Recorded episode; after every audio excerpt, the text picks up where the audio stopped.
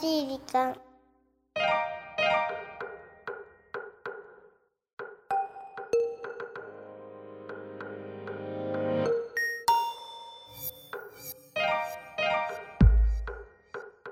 パタパタパタパタパタパタパタパタ。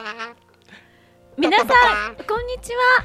パタパタ優しい時間パーソナリティのゆきです。ねねちょっとちょっと何やってんのよ。いやパタパタパタパタあのね、うん、前回の優しいエピソードを聞いてたらね、はい、急に僕の背中の羽が光り出してさ、えー、ちょっと浮いたんだよ。だから、うん、こうやってパタパタパタパタパタパタって練習中なんだ。パタパタパタパタ。分かった分かった。まあ、うん、じゃあその背中についてた羽も宝の持ち腐れにはならずに済みそうなんだね。うん、そうなの。よかった。練習するぞ。パタパタ。あ、ナッキー、空見てごらんよ。何？トンビが飛んでる。あ、ほんとだ。いいなぁ、あんな優雅に飛んじゃって。ナッキーもね、将来的にはあのくらい飛べたらいいんだけどね。なんで僕は自分の力で飛べないんだ。僕なんてダメなやつなんだ。ナッキー、まあ落ち着いて。はぁ、僕なんて。ス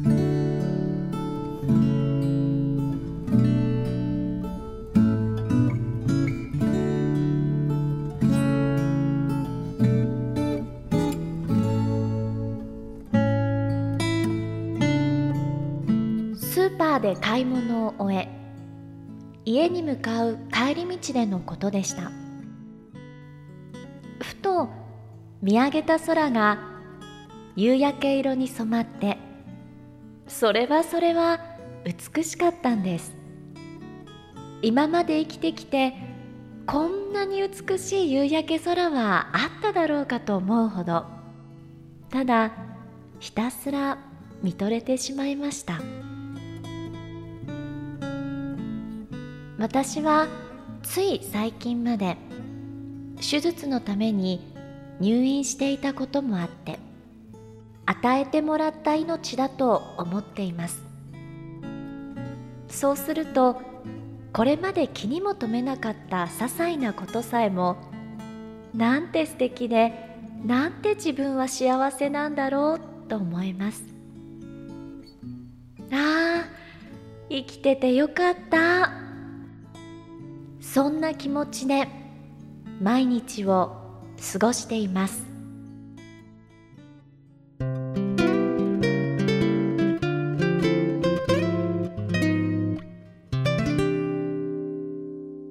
優しい時間。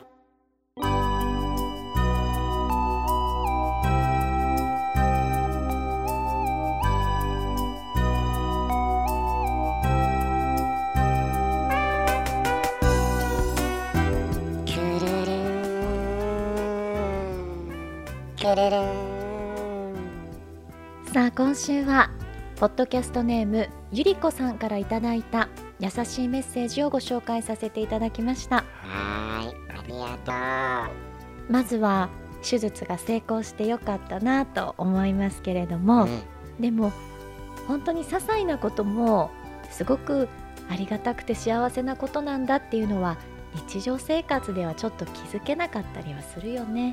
そうだね。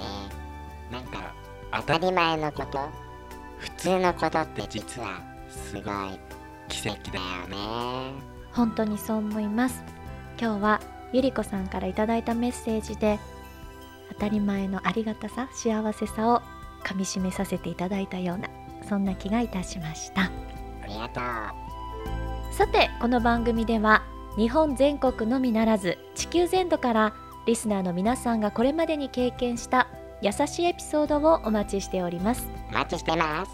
そして番組 Facebook もやってますよ。やってますよ。メッセージの投稿も Facebook の閲覧もこちらまで。ザ・カンパニーホームページ内の優しい時間のバナーをクリックしてください。 ユーアールエル は ダブリューダブリューダブリュードットカンパニードットシーオードットジェーピー ダブリューダブリューダブリュードットコンパニードットシーオードットジェーピー です。ナッキーの羽に優しさを注入しないと飛び立てないらしいので、皆様今まで以上に優しいエピソードをどしどし送ってくださいね。そしてね、はい、ゆきさんの公式ブログゆきの優しい時間もみんな遊びに来てね。それではこんなところで皆さんまた次回お耳にかかりましょう。お相手はゆきでした。ラッキーでした。というか僕なんてみんなの力を借りないとダメなやつなんだ。泣きまだ言ってるの？うじうじうじうじ本当に。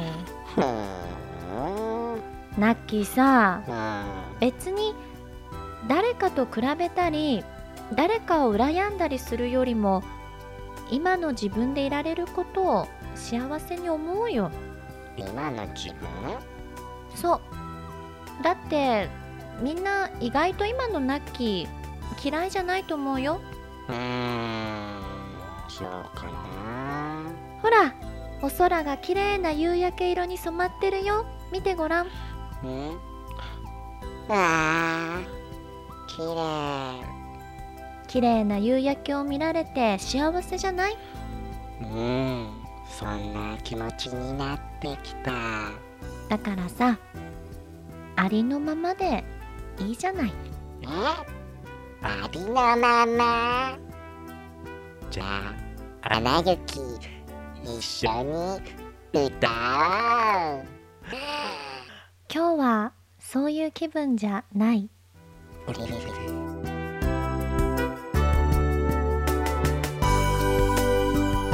この番組はハッピーを形にする会社ザ・カンパニーの提供でお送りしました。